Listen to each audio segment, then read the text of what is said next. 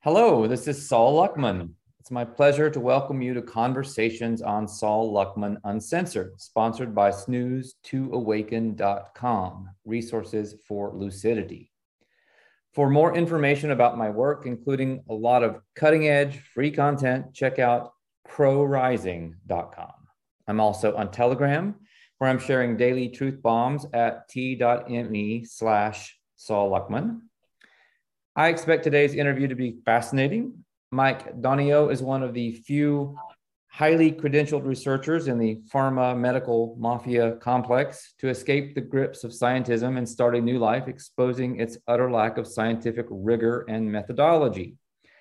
I don't want to spoil his story by giving too much away right now, but suffice it to say that Mike is a serious former biotech scientist with advanced degrees in biochemistry and molecular biology from re- renowned universities, including a Johns Hopkins concentration in biotechnology enterprise.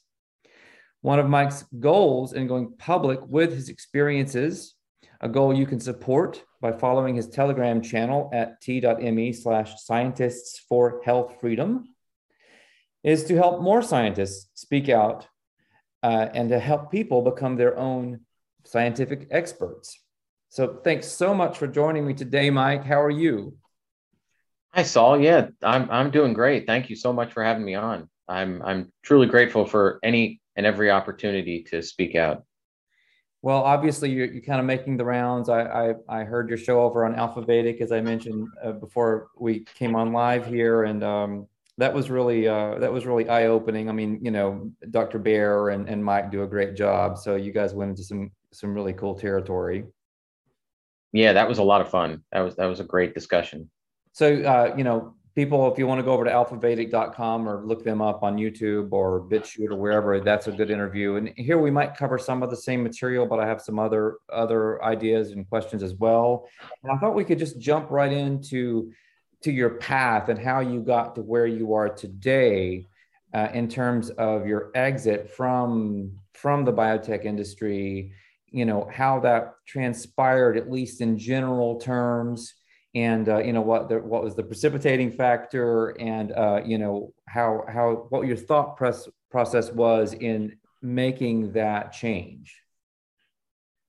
Yeah so i think the the long and short of it is that um, i was in i've been a scientist for 20 years. The majority of that has been in the pharmaceutical and biotech industry.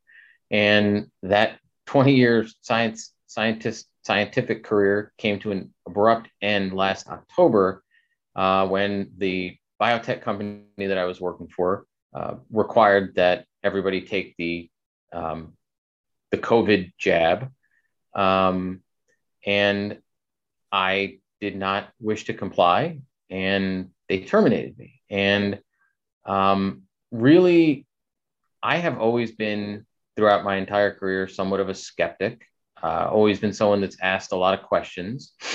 So when COVID came along, I did my research and was very, very skeptical of the science and also, uh, you know, knew a lot about the the technology going into these new vaccines and things. And uh, had a, had just a tremendous amount of questions, and um, that combined with um, my my strong beliefs, my strong Christian beliefs, I just couldn't uh, I I couldn't go along with it, and so um, I I just said no, and um, you know it's been incredibly uh, li- a li- incredibly liberating experience uh, since then. Um, challenging, yes, but I've connected with a lot of uh, incredible people along the way and have been fortunate to have a lot of great opportunities like this to speak out. Um, and so, you know, the way I look at it is there's no amount of of money or any perk that I might have been getting in that industry that could could have accounted for kind of number one just the craziness of forcing something like that on someone, but but also just the, the kind of soul crushing nature of the industry in general due to the current state of science.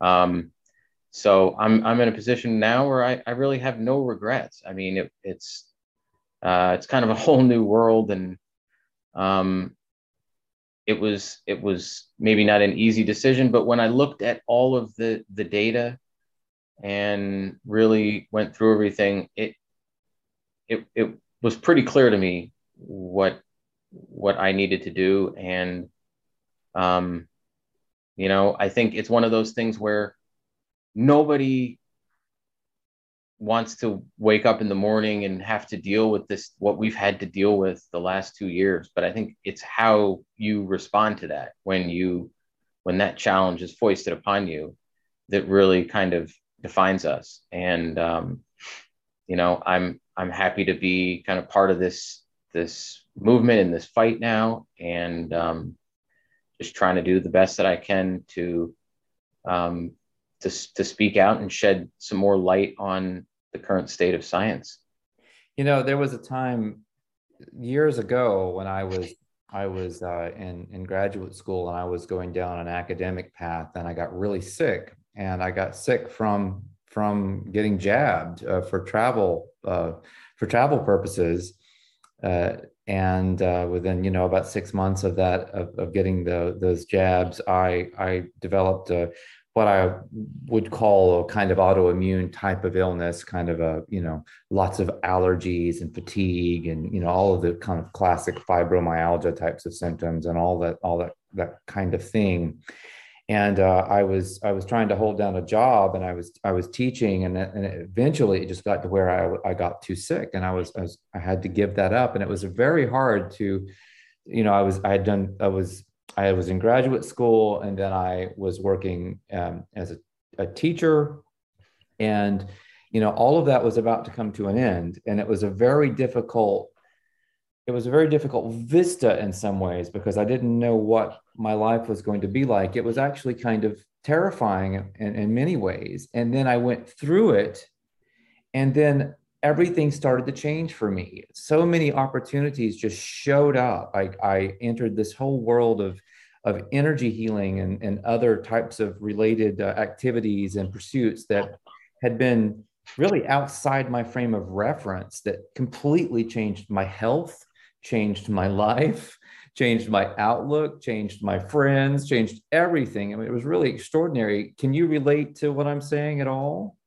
Oh, absolutely. I mean, the the the pharmaceutical bio, and biotech in particular industries are incredibly stressful, fast paced. You know, not to mention um, the really horrific science that's being done there. But outside of that, I mean, it's very, very fast paced, um, and uh, you know, it's not that there's nobody that's there that I that questions things or that that kind of saw things similar to how I did, but clearly I was not in the majority. So being able to connect with people that are more like-minded, not not that I'm looking for an echo chamber or anything like that, but being able to connect with people that are more like-minded and being freed from from the the stress and being able to not have to be in a position where you have to accept shoddy shoddy work and uh, you know it is freeing. And, and i get to i've really not just been able to connect with people but I, actually to to research things and to ask questions that were that have been on my mind and i haven't haven't been able to really put enough time into. So yeah i mean it's been a really f- quite um, surprisingly freeing experience um, despite like you said going into it you know uh, was certainly apprehensive. I mean, I, I have a, a young family, and so there was a lot um, that weighed on the decision. But I mean, it's it's been a pretty um, incredible journey. Well, that's awesome. Have you have you been? Um, obviously, you've you've encountered some some uh, individuals with some background in science who are now outside of that world, kind of looking in with you. Are, are you are you encouraged by what you're seeing outside of that bubble in terms of the minds who are beginning to look at some of the problems with science, the problems with virology, for example? Are, are, are you uh, encouraged by what you're you're seeing?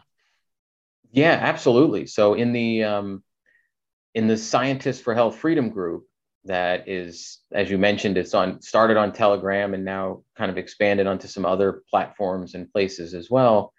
We have a great group community, uh, if you will, of of of people of not. I was going to just say scientists, but really, it's more than just scientists. There's people of all different too, right? researchers. Right, right. I mean, this is scientists, doctors, even people without.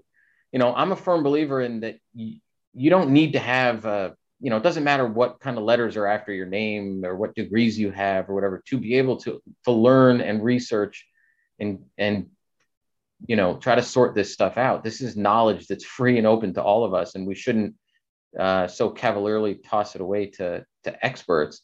And i know a lot of people will say well i don't even want to talk to you if you don't have this degree or this credential or certainly in in the science industries i mean degrees and where you went to school and everything was really um, a, a big deal but at the end of the day it's it, it doesn't matter and so there's a lot of great people in in this group that have come together and I mean, I know people like Dawn Dawn Lester. I interviewed her not too long ago. She's a friend of mine, and and the book that she wrote with David, "What, what Really Makes You Ill," is really a, a landmark monument uh, of a of a of a of a an expose and an exploration of real science.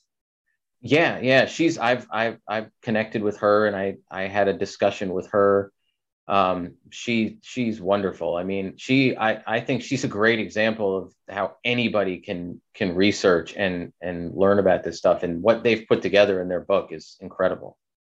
I'm glad you think so. And there's obviously um, I'm, I'm, thinking about some of the other um, the other materials that are coming forward. Obviously, we have we have uh, you know a certain lineage of, of material back there like virus mania that came out a number of years ago. I'm going to be interviewing dr sam bailey uh, maybe next week or the following week. I can't remember when that is. I'm really looking forward to that. You know she's another just mm-hmm. really a, a giant in this field.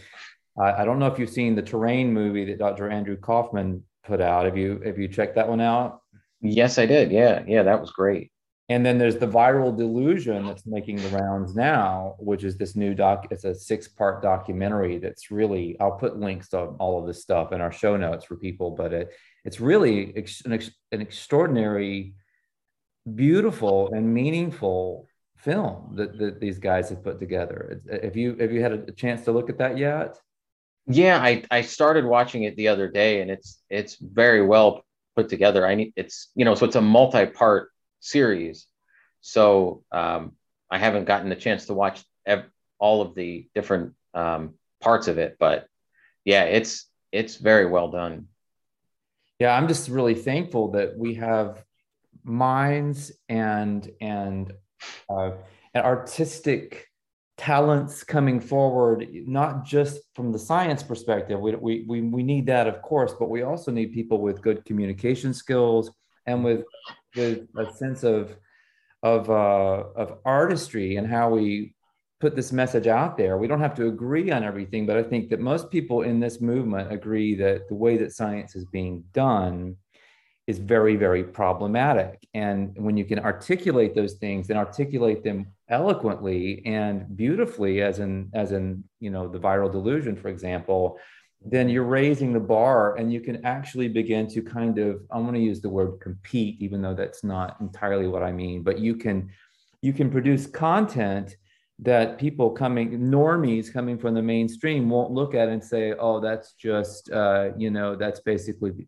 something out of the internet ghetto you know which a lot of us have felt like we've been in for a long time we're out here with these little content creators just creating as best we can but we don't have you know the the funds of the big publishing houses or whatever behind us to make it look all slick glossy.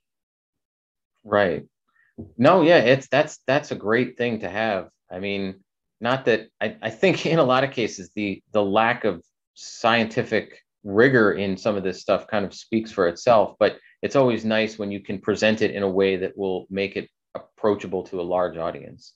You know, you say it, it, it speaks for itself, and yet there are so many people out there regurgitating the mm. party line. I mean, I think about this recent article on the smoking gun that uh, Dr. Joseph Mercola put out, and and it really just nauseates me. I'm just nauseated by a lot of this content and a lot, of, frankly, a lot of these people at this point in time. Could you, before we go there, however, could you could you define the scientific method? You know, what is the scientific method? Someone listening to this who may not even know or just needs a refresher on what the scientific method is actually supposed to be, because I think this is important to understand what's going on uh, in today's science.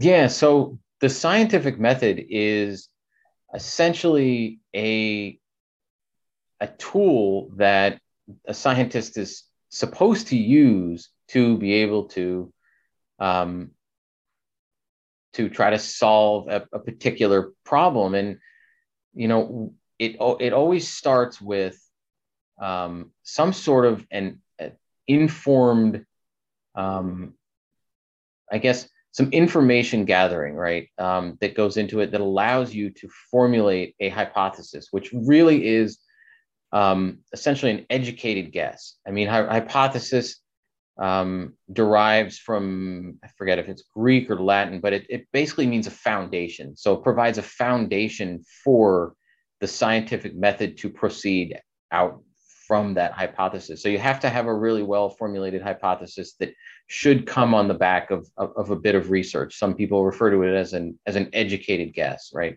Mm-hmm. And so um, then from there, you would design an experiment or maybe a series of experiments that are very much in line with um, being able to um, answer that that hypothesis such that you can say definitively one way or another whether it's it's valid or not. Um, and those experiments need to clearly have the proper controls. You need to clearly state the assumptions that you're making going into those experiments. There's a there's a lot of assumptions that are in science. Um, and a lot of people don't clearly state those assumptions or include all of the relevant controls. When you when you get to the point, so as you proceed and you conduct the experiment and you get your data and you do and you do your data analysis and you're trying to draw conclusions, you need and and then state whether your hypothesis has been proven or not, you need to be able to have designed that experiment so that you can actually make those claims and those claims can be backed up by the data you've generated um, and you know there's there's a lot of problems in there that with the way that current that science is currently done that unfortunately scientists you know i don't even know how how well they're taught the scientific method or uh, it's also the application of the scientific method that can that can go array. But you know at the end of the day you're supposed to be able to say did did i validate this hypothesis? Was it true or not and if it's not you go back and you tweak the hypothesis and you design some new experiments and you go through it again right that's the re in research it's supposed to be an iterative process and in reality the bar should be quite high um, it shouldn't be something where you just run through one experiment and you say okay we're done right? I, I think a lot of these biology experiments, you know, that they had one sample. Mm-hmm. I mean, I think that was actually the way that SARS-CoV-2 was found. It was one sample. Yeah, yeah. There was a there was one of the first papers that came out of of China from um, I think it was Wu, um, the Wu paper. He well, the group, I, I forget where they were from, but uh, came out of Wuhan. Um, they basically took lung fluid from one patient. Right. They didn't even try to uh, isolate any particles or anything. They just took lung fluid, isolated RNA, and then sequenced it, which is a whole. I mean, it's it's kind of amazing what when you understand what they did and how they could have literally pretty much created whatever they wanted to from that. and then just ran it in a, uh, against a database and looking for um, sequences of infectious pathogens. Um, and up comes a rat coronavirus. and then they're like, okay, here we have a novel, you know, human coronavirus, right. except for you didn't even isolate. You don't have, you don't, you have a sequence that you, co- you know, that you cobbled together. I mean, Right. It, it, it, nothing ever traces back to something that is manifestly, provably real. That's right. all of this circular proof going on. It's just really a, a big a house of cards. So, so let me. Uh, there's, there's so much here. So, if, if, I could just paraphrase what you said about the scientific method, and, and please correct me if I'm off somewhere. You, it's important to start with some actual intention and research in phenomena mm-hmm. in terms of looking at what makes them happen, causality, et cetera, right? You're trying yes. to figure out a, the nature of a process, why th- something is happening, how it's happening, why could get philosophical, but certainly how it's happening. Um, and then you you design an experiment to test it and and you're actually testing it meaning in the true in the kind of pure scientific method you you're almost neutral or that's the ideal is to be neutral and you're testing it very rigorously with more than one sample for example to see what happens and then you base your further research on the outcome of that experiment meaning yeah. you might trash the entire idea if it's it just doesn't doesn't pan out at all or there might be some mixed results that would lead you to tweak the experiment or design another experiment to try to understand or validate other parts of that experiment so what we have going on today is much something like what you described where these people are out there genetically sequencing viruses in a way that is is um, deeply problematic. And I, I, would love for you to talk about that a little bit and explain what's going on. I mean you know we've we, i've heard you know andrew kaufman talk about it many times dr cowan tom cowan whom i interviewed uh, not too long ago. You know he he talks about this on a regular basis. It would be very interesting to hear your take. But i also would love to hear your take on this notion that you brought up in your uh, description of the scientific method that you actually need to be aware of what your assumptions are. Because it seems to me that there are some key assumptions in particularly in biotech in the field of virology that are unproven. Mm-hmm. So i'm going to turn it back over to you with that as a as a little uh, a little lead in yeah i mean i from my perspective most of science that we know today comes down to assumptions. Um, there's so much that is assumed without being properly validated.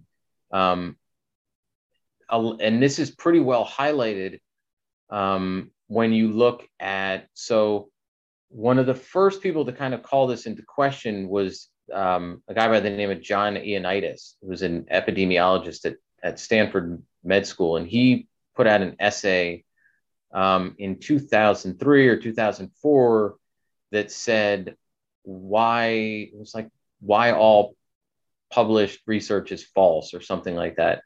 Um, and he really, his whole point was that it's highly probable, and you can, you know, I don't know if he looked at certain um, algorithms or think, you know, ways to analyze um, the, the probability of a particular research finding being um, true or false, and found that it was highly probable that the majority of claims based on peer reviewed published data were actually not true um, and went through reasons for that so you know bias is a big thing there's the fact that a lot of um, data comes down to a lot of findings, claims come down to statistical significance, which is all well and good. But when you have a very small change in activity and all you can say is, oh, look, it's statistically significant, many people run with that and say, okay, yeah, we have this new thing, but they're never really considering what's the biological or functional significance of that. Is, is it even meaningful in any way? They just look at the statistics and then run with it. And then he looks at other things like, for example, the, the sample size.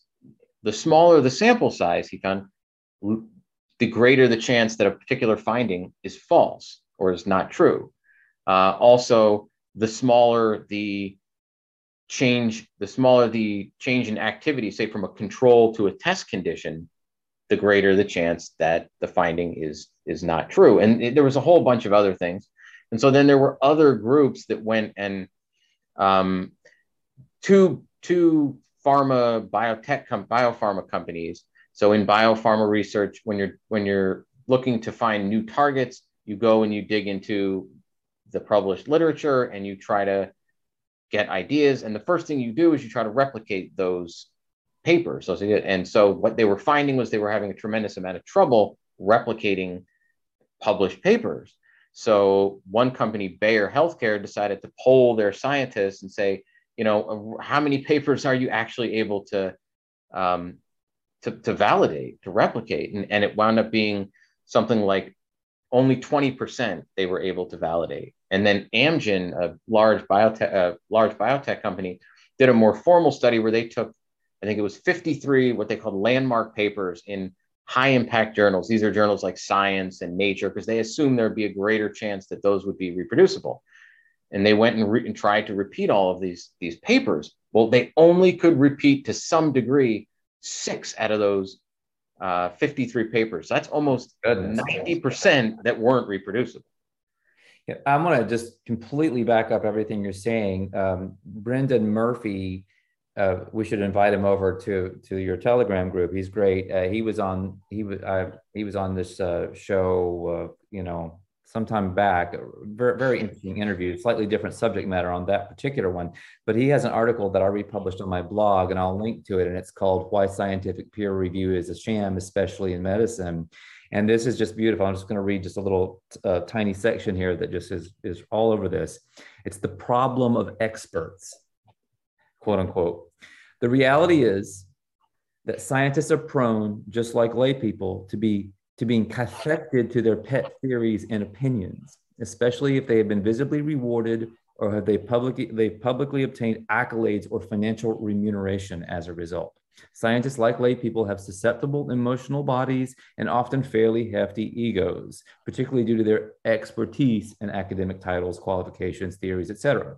Once those hefty egos belonging to people generally known as experts rise to positions of power and or influence, they can calcify the flow of scientific progress as well as the understanding of new discoveries or theories particularly if they end up acting as peer reviewers at high levels in prestigious publications. In that capacity, too many become mere gatekeepers and seek not to facilitate innovation or vital new Copernican scale revelations, but to maintain the status quo which got them there in the first place. Dr. Malcolm Kendrick comments in his excellent book, Doctoring Data, that, quote, by definition, anyone who is an expert in an area of medicine will be a supporter of whatever dogma holds sway. So Mm-hmm. There you have it. It's, it's, very much like that in, in you know in in the biological medical sciences, and I, I imagine it's very similar even at the kind of biotech end of that spectrum. Oh yeah, absolutely.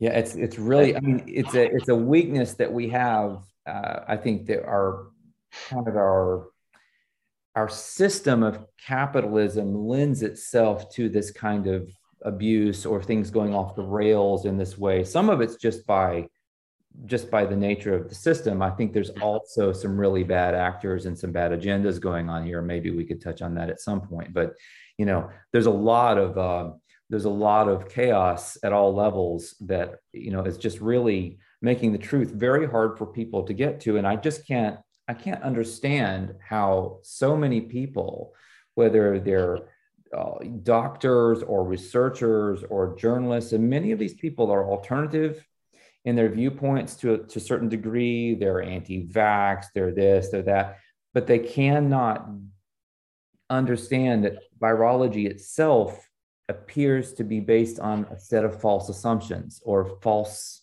false studies, really. I mean, even going back to Enders and some of the early virology studies, there are problems galore. Would you agree with that?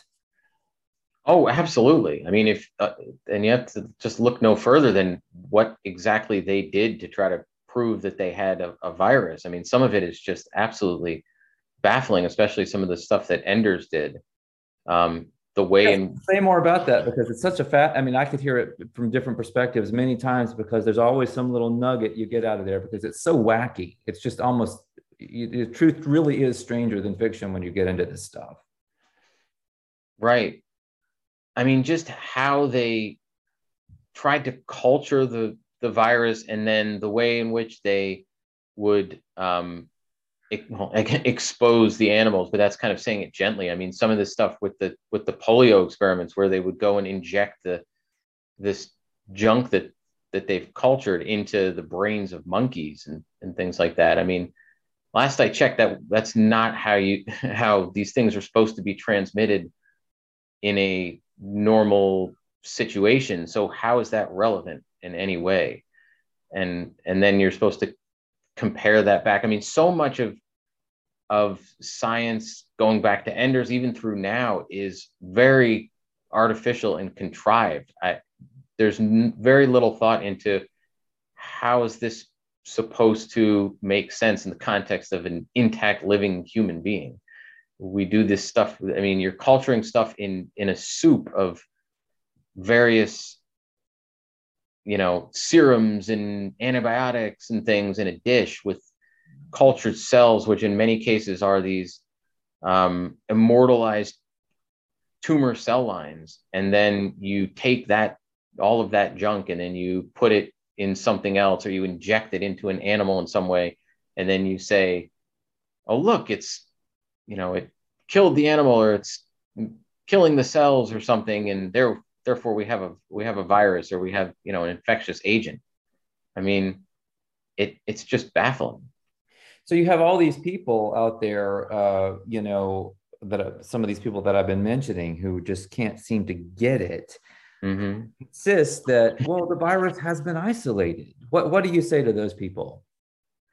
I, I say that you know i think there's so much that comes down to terminology and i think that word isolation i think it turns out it means different things to different people.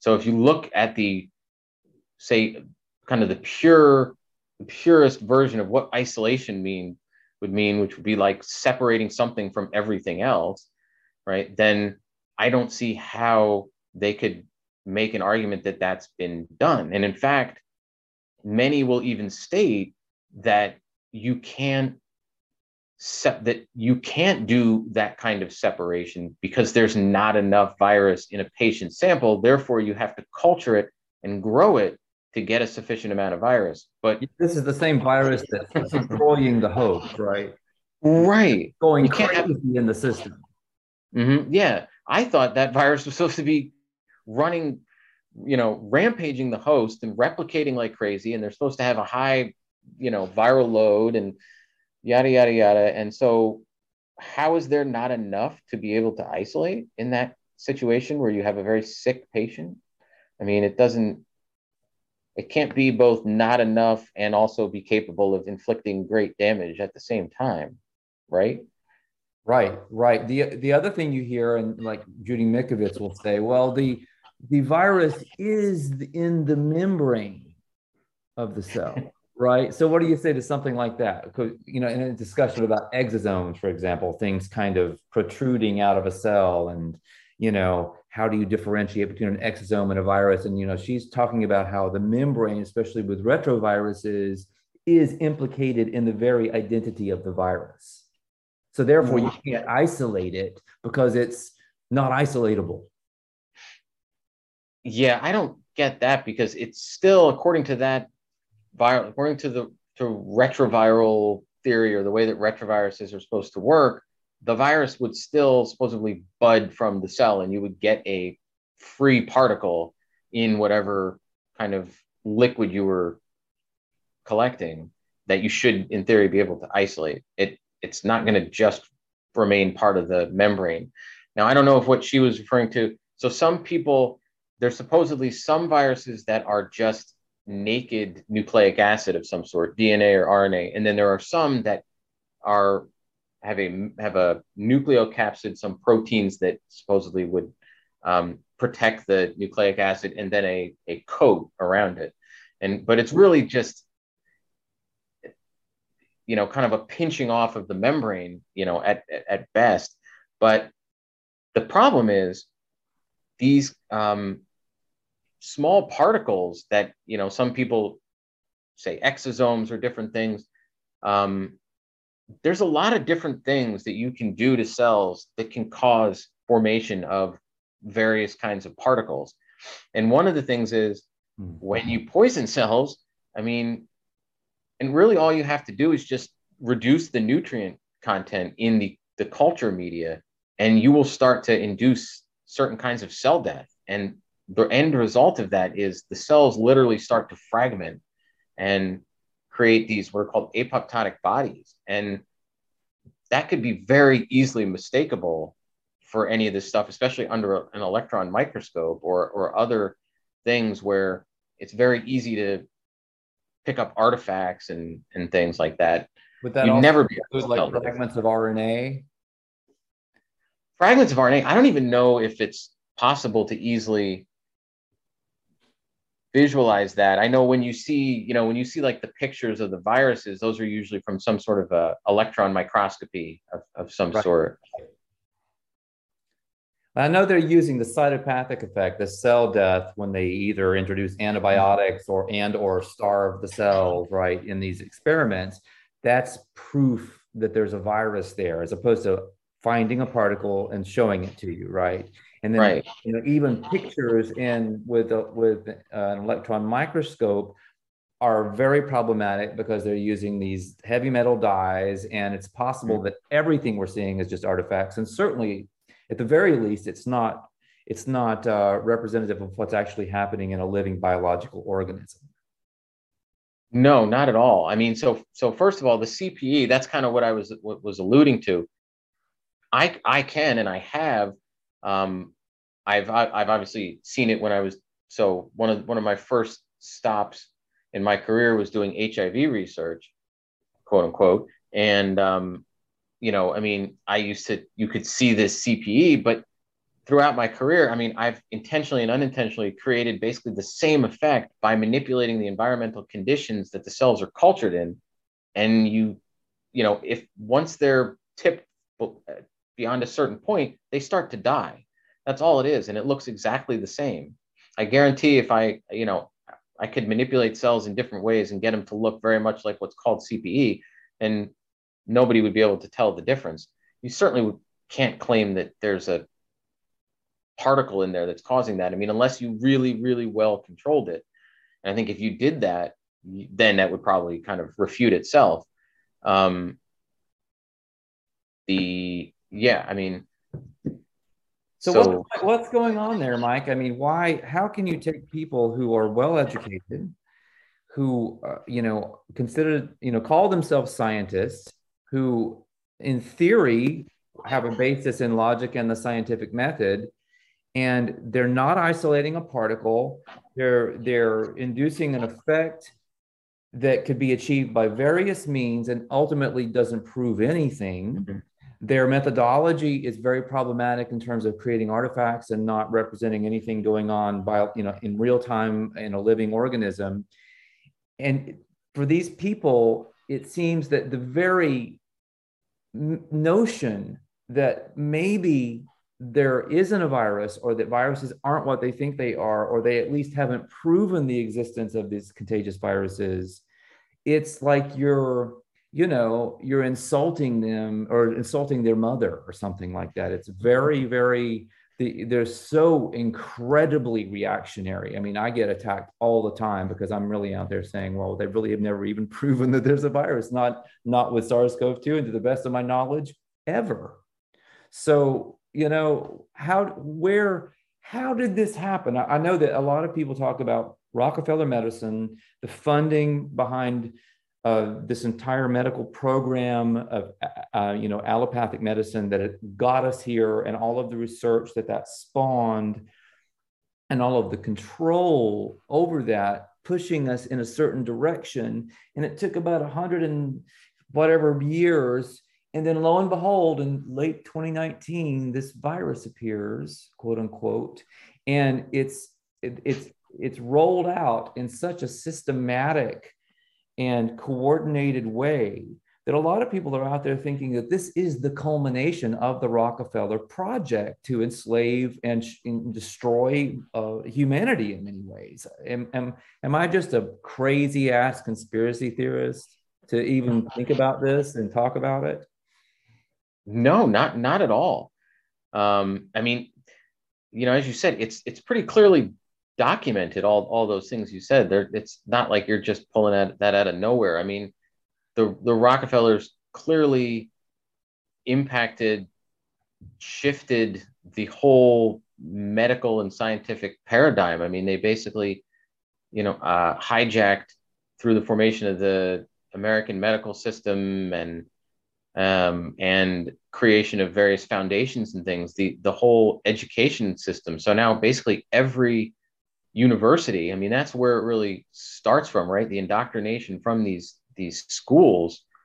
Um, you know, you're once you changed those curriculums and you started weeding out anything that went against uh, the, the particular narrative that they had, then you just start overwhelming people with information. And now you have a system that it's, I mean, grad school is just a bombardment of tremendous amounts of information with no ability whatsoever to question anything. And then at the same time, you know, there's a tremendous amount of of egos in in science and medicine. And so, you know, you combine those two things where you can't question anything and everybody's just trying to make a name for themselves. Uh, you know, it doesn't lend itself to a lot of truth and honesty and and rigor. Um, and so I, you know, I don't even think that they have to really, you know, kind of has self perpetuated itself over time. Once you kind of put that in motion after a couple generations, you have a self sustaining system of scientists and people that just they go along with it because that just is the way that the system is designed. There, you're literally seeing a fulfillment of the system and how it's imparting itself on the people there. I mean, I don't think all scientists are necessarily in on it. Now, if you as you start to work your way up to the tops of some of these companies and things, then you know that's a different story. But certainly down at the at the ground level at the bench, I mean, but they just wholeheartedly believe. I mean, it, it's not much more than just belief in this stuff based on what they've been what's been pushed on them. Um, and in a lot of cases, there's very poor training that that goes on um, at a lot of these. You know, once you're when you're, whether you're in um, grad school and you're doing your your doctoral thesis or you're doing postdoctoral work, in a lot of cases, a lot of these students are just left to their own devices to figure this stuff out. So you got, you know, you're not you're crammed full with a ton of information. You can't ask any questions. You're trying to make a name for yourself. You're you're kind of tossed by yourself to sort it all out. I mean, it's it's amazing that that most scientists can do anything resembling science these days, which you know it, that's debatable. But um, so yeah, I mean, we we find ourselves in a situation where nobody, it you know, it really is amazing that even as scientists that you would think should be able to see through to some of this stuff just can't they get so angry almost, as you said, when people try to refute it, even very rationally. Um, but I think it just stems from the way that the system is and how it has been kind of set up and, and foisted on us by those in power, right? It, it always comes from the money, the funding. Um, that seems to drive everything. If you don't want to do the kind of research, if I go and try to write a grant and get funding from my lab and I write a grant saying that I want to do some set of experiments that's going to refute viral theory, they're never going to fund it, right? So you can't do anything that doesn't go along with what what those with the money and the power want you to do. And it's the same kind of thing in in the um, pharma and biotech industry. I mean, whether you have shareholders or investors or you know, you're always kind of beholden to those people. And many scientists literally just look to whoever has the money to kind of guide them in where their research should go. It's far from independent.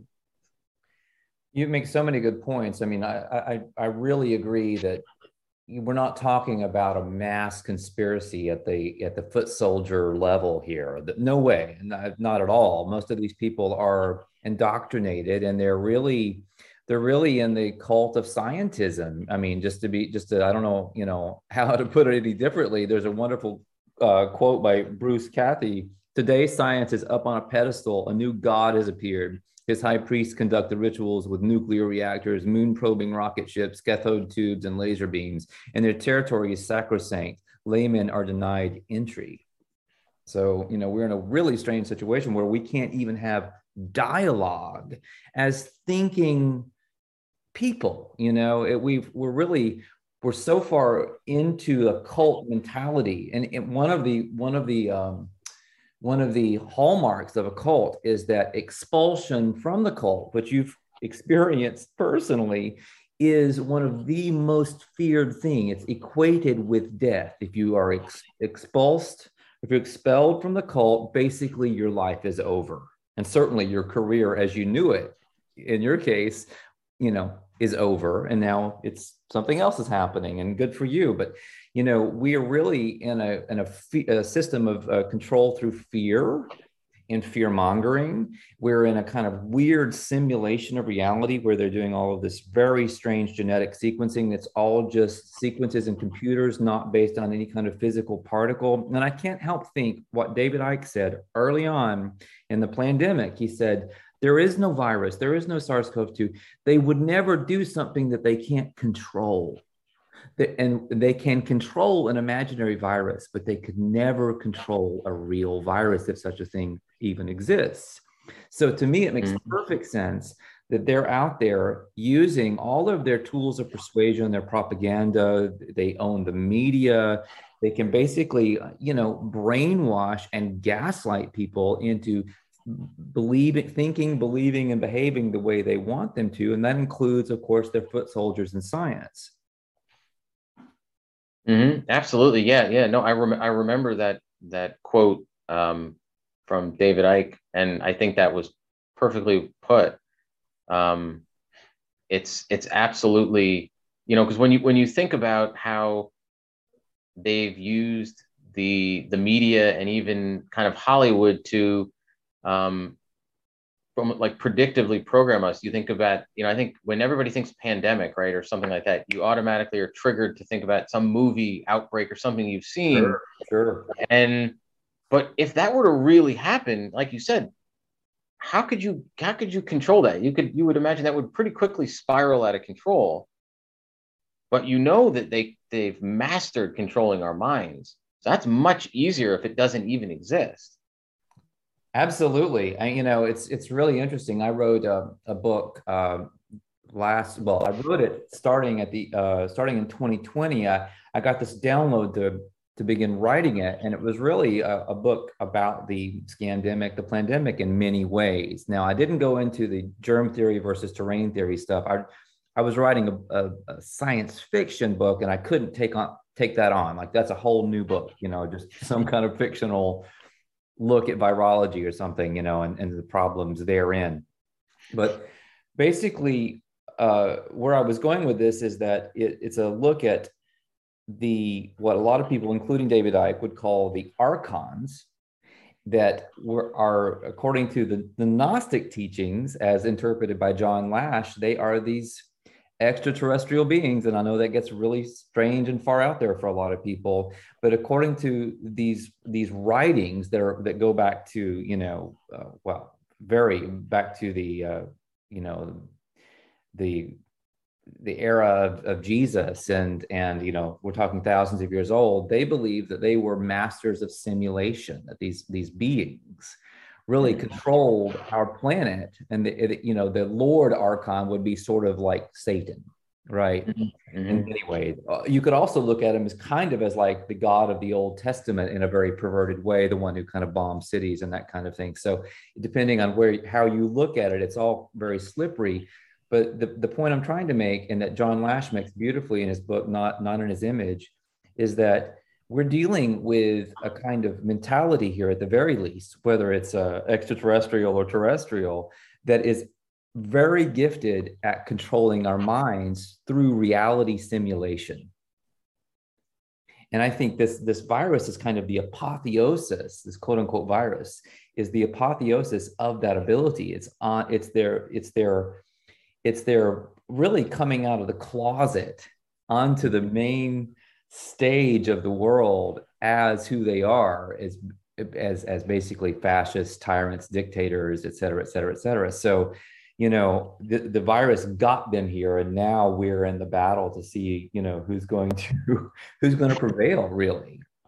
Is truth going to prevail or are we going to be living in, under the ministry of truth?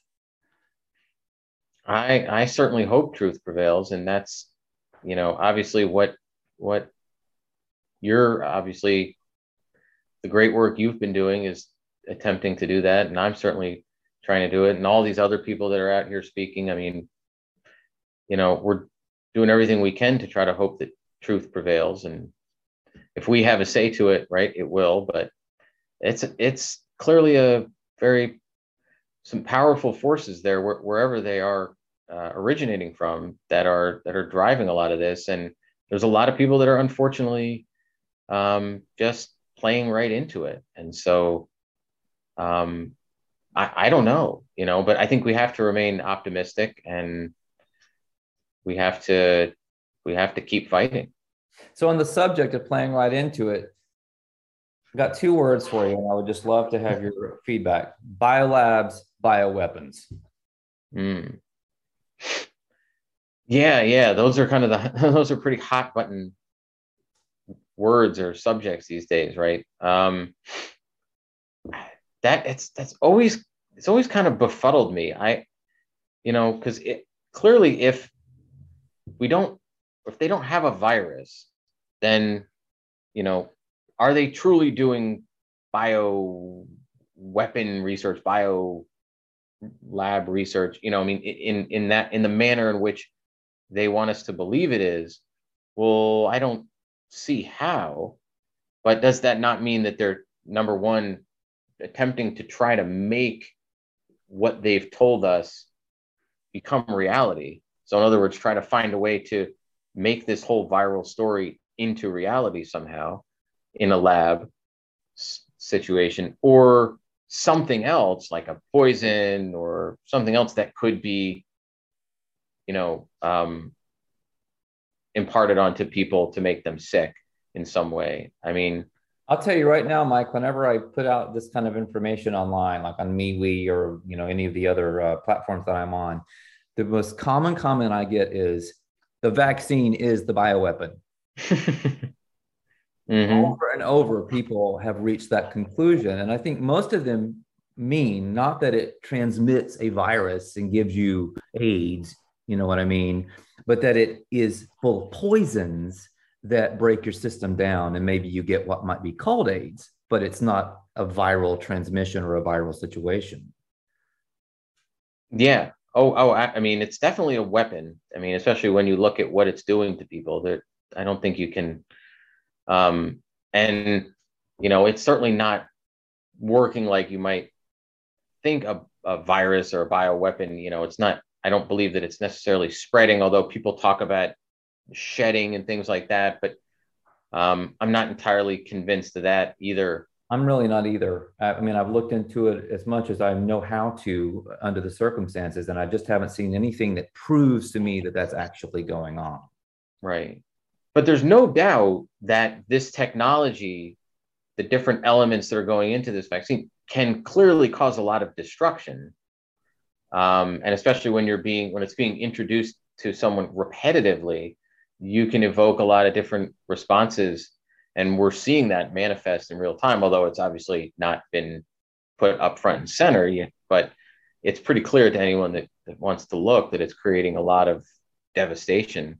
Um, i think a lot of people probably know people that have been uh, affected by it. I mean i, I mean i i have uh, no, i mean not me but i know people uh, in other words that that have unfortunately made a decision to get it and you know have had uh, various issues, um, some quite significant. So it's it's clear that it's causing a lot of problems, and you know I don't think it's it's surprising when you look at these these new technologies and what they might be doing, but at the same time, there's also a lot of questions around what is truly possible. We have a lot of people talking about, you know, are these uh, mRNAs being reversed transcribed into being converted back into DNA and then integrated into the genome. You know, it's all kind of theoretical unless you can prove that it's happening in a human being or that it's, you know, then again, it's just something else that's you're showing in a dish of cells in the lab and you know unless if you've only done it once or you know you know again it maybe it's mo- hmm, you know who knows how how real it of an well, if, if, it's real, Mike, I mean, it's if it's real, it's one of the biggest scientific breakthroughs we've ever seen Absolutely. in biology. And you would think, in that case, with all the egos and money involved, that they would be just churning out studies showing that this is real. right. Samples. Well, that's why I can't understand.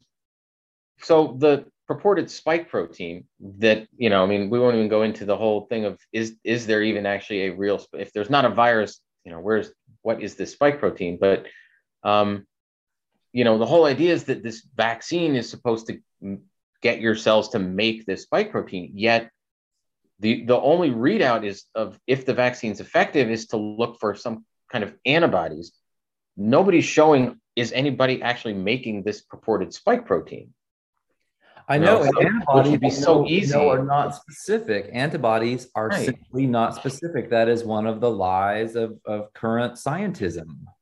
Mm-hmm. Absolutely. So, so that's no evidence at all. So we're left. We're not, we don't even have evidence of the spike protein, and we know that whatever's on that electron micrograph is just a broken down cell that's been starved to death, and those little yeah. dots are, are probably just it's deterioration if any if nothing else you know? Right right. Well there's so much of this lab research experimentation that is very artificial artificial systems. And then as you process the samples when you're doing something like electron microscopy or any number of things if you're trying to stain something with antibodies and then do flow cytometry or some other way of of looking at it you're impacting that sample in many times considerable ways that are going to absolutely change that sample from what it was even when it was in that dish even in that really artificial situation you're blasting it up you're su- subjecting it to in- insane speeds when you're centrifuging it you're treating it with different things for electron microscopy or you're fixing the cells which is a whole crazy thing. All those things are going to change that sample in some way but nobody ever takes that into account. So then and but then you know you're expected to just believe that some change that you see is you know a virus or something. Right you're expected to, to be a just a very uh, uh, compliant member of the cult right mm-hmm.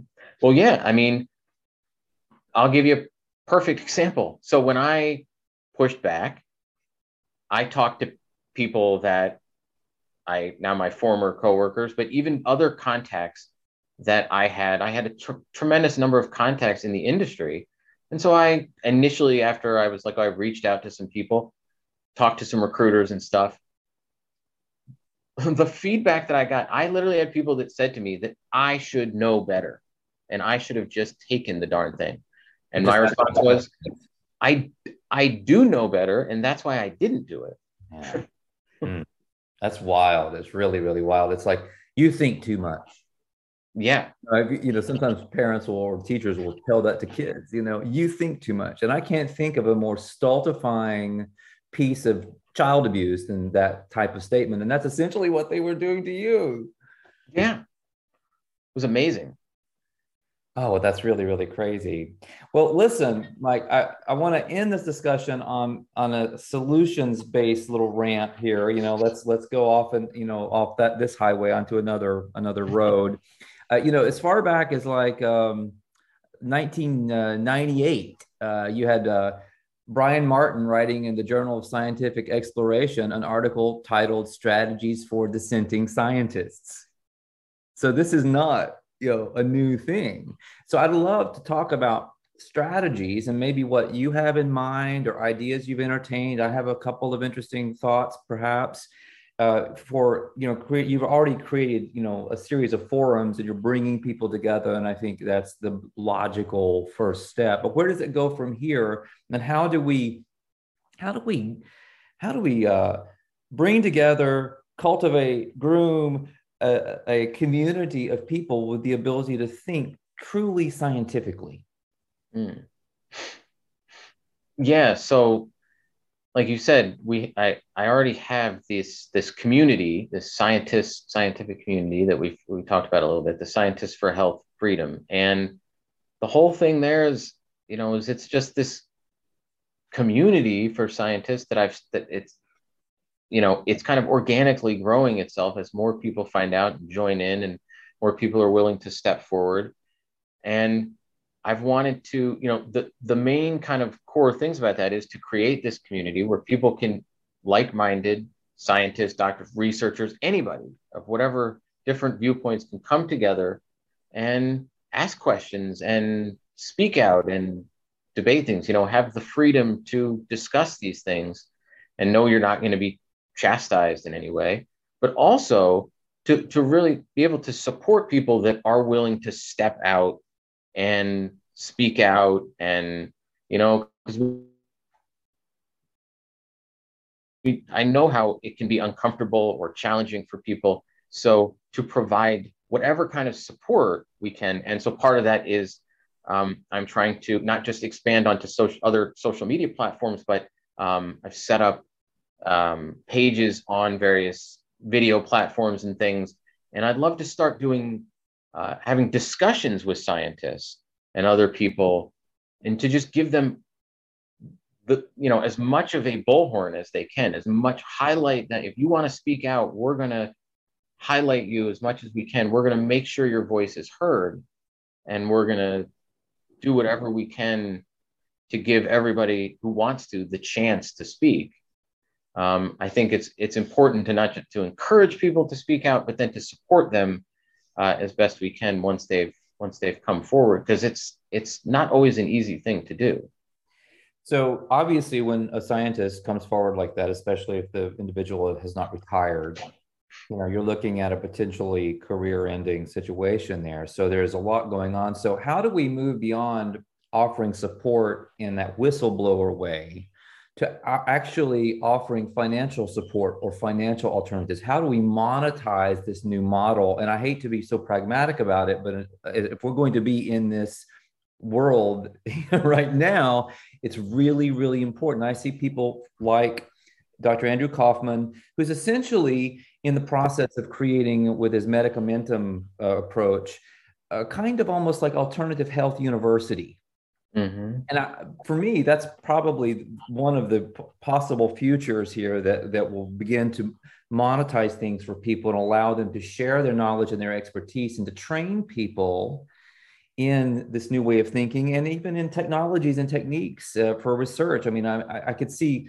I just had this flash of you and Stefan Lanka and Kaufman and other people kind of on the uh, you know like professors or uh, at, at such an online university you know and actually maybe move into some kind of like certificate or degree granting type of program that could be competitive because I really think we're moving into kind of an era of parallel societies. There's a lot of there's a lot of political science uh, scientists out there writing about this and uh, kind of the emergence of uh, kind of civilization states like like Russia right now, and it really there's a bifurcation, a huge bifurcation happening, and we can either be crushed by that or or kind of down about it, or we can embrace it as an opportunity. And I just think you know with where you're coming from and everything, uh, in your your knowledge base and your ability to communicate, you would be so perfect for doing that kind of thing with the right you know people around you yeah i, I think that would be wonderful. And and i think it would be a really great uh, you know part of of you know everything that's that's going on here. I think education is going to be really key to ensure that going forward you know that the next generation of you know whatever I don't know call scientists or doctors or what, whatever, uh, you know, are, are well equipped with, um, you know, the ability to, to ask questions and critically think about this stuff and are, and are not just getting fed the kind of mainstream story. Um, and so I think, I think that would be, that would be wonderful. I mean, and really it, it's going to be about also i think making science making this stuff more approachable to to anybody because there's no reason why we all can't take take this knowledge back. Um, so i really want to empower people anybody uh, to to do their own research. And and i know that there's a considerable barrier and kind of when we talk about um, you know whether some, certain things are intentional or not or whatever i mean that's one thing that kind of with the terminology and um, certain things like that you can see where there's a considerable barrier and a lot of people run into that and then pivot to their you know to the to the first expert they can find right and then they're kind of handing over that power um, yeah, and I just said, so, well said. Yes, I agree totally. And so if we can take that back, um, one of the ideas I have is to create some kind of a resource um, that can help people build a foundation of different kinds of scientific terminology and not just the words and what they are, but kind of what's the derivation of the word? Where did it where did it originate? There's some really interesting terms that you know if you look back at where they originated from it can be really enlightening and how they changed how the meaning changed over time i mean virus is one of those right absolutely um, and then building on that to to provide tools to how do you navigate uh, a scientific paper scientific data a, a patent all of these things that are being discussed now that you know if you don't have some kind of a foundation you can easily read things into them that that maybe aren't there. And so you, you have to exercise a, a lot of discernment. But i think if we can make this stuff more and uh, approachable but and but do it in a way that's interesting and exciting as well um, you know i think perhaps that could be helpful too well i love that idea uh, you know in as a writer and as a, a you know former literature student and English teacher, you know, I, I, think I think what you're describing is really a book of some kind, even a small book, even a mm-hmm. pamphlet, or it could be an online resource, like you're saying, or it could be both. But it would be beautiful as a small book that people could just use, and you could use it in in university quote unquote settings. You could use it in homeschooling, you know, and just for lay people all over the place. So if you ever decide to take that on in one form or another, let me know, and I'd be happy to to work with you uh, from an editorial standpoint if that's at all appealing.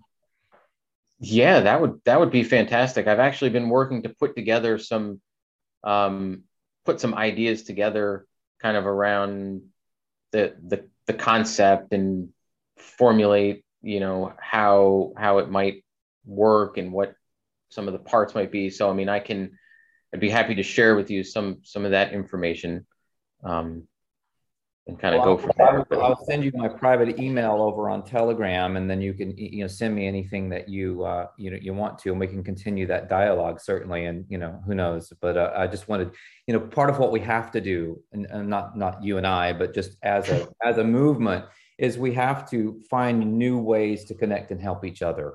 And and it's happening. I do see it happening. Like alpha vedic was part of putting on something called um, uh, what was it, the event uh, in, in, December. I was a speaker at that, and they had all these wonderful speakers, and Cowan and Kaufman and Kelly Brogan and all these other people were, were uh, providing, uh, you know, their expertise in those areas. But the the uh, the real springboard for that was just creating this way of bringing people together and letting people help each other. And I saw lots of people kind of combining their resources and their knowledge and doing joint uh, joint presentations and all that. So it was really really cool to see people actually teaming up because we've been atomized, we've been we've been broken apart. I mean, we've been socially distanced, you know, for many many, many years, right? Yeah. Now we have to come back together if we're going to create a cohesive uh, healthy society. Oh yeah, absolutely, absolutely. They and they actually had some great ideas um, when when I was having that discussion on AlphaCast um, with Mike Mike Winter and uh, Dr. Lendo, um, because they're a lot of what they're thinking about is is building decentralized systems, and you know Mike was talking about possibly ways to to fund things and do things you know in a decentralized manner and um, he's very you know, brilliant in that regard. I mean, he's he's he's a yeah. real visionary, and and so mm-hmm. his ideas usually have a lot of merit. Yeah, absolutely. Yeah, so I was I was incredibly intrigued by by some of the ideas he had, um, and some of the stuff he's building actually. Um, and and like you said, the the event was was great. I watched that. Um, so yeah, I mean, I think there's just there's a lot of opportunities to connect with people I've certainly connected with a lot of people. I can't even explain it how, you know, all the great people I've connected with in, in the last couple months. Um, it, I, I think it's kind of funny. We're at a situation where we've been isolated. We need to connect with people, but then at the same time, we also need to kind of decentralize from the system and create these kind of parallel systems. So it's like we're we need to separate from one thing, but we, we need to get back together again with with like-minded people to start building something new. You make a really good point. There are two two dynamics, you know, at work mm-hmm. here. Because if you just separate and you have nowhere to go, then what's the point? Right. Well, this has been a lot of fun, Mike. Um, maybe we can do it again one of these days. I, I know that you know we keep getting lots of research and seeing things coming up, you know, out of coming out of the closet and out of the woodwork. So who knows where we'll be in six months in terms of uh, emerging data. I know you, you have, you know, there's there's like Lanka's experiments that are going on out there, and you know, we we might have some other things to talk about down the road. And I really want to stay abreast of your of your your projects, and at least at least as a fly on the wall to see how that's going. Yeah, thank you. Yeah, I'm I'm sure there's going to be a lot of interesting uh, new research to to scrutinize and and great stuff. I mean, I'm excited to see what uh, what Lanka's got next, and um, I, I think this is just going to keep keep growing. I think there's going to be a lot more stuff, but then who knows what else will be will be thrown at us that we'll have to kind of dig into as well. I mean, so I think there's always going to be more to to dig into, and and I, I greatly appreciate uh, the opportunity. Uh, and I, it, it, was a great discussion. Yeah, I think so too. I want to remind everybody listening that you're at uh, on Telegram at t.me slash scientists for health freedom and also on like the MeWe platform, MeWe.com and and uh, any others that you want to really call attention to uh, uh, in terms of uh, the scientists for health freedom. Yeah, so yeah, that's the main t- Telegram and MeWe and um, think I and Gab, I guess too. I created one there. Great. And then I created video um, channels. I guess they're called channels on Rumble and BitChute and Odysee. If, with the same name, Scientists for Health Freedom. Okay, yeah. fantastic. So Rumble, BitChute, and Odysee. Yeah, I'm on. Right, right. All right, I will definitely follow you on those, and I'm at Sol Luckman or Crow Rising on those as well. Well, listen, Mike, I'm going to let you go, and I hope you have a, a really wonderful evening, and I look forward to our next chat. Yeah, thank you. I do too. All righty. Take care. All right. You too.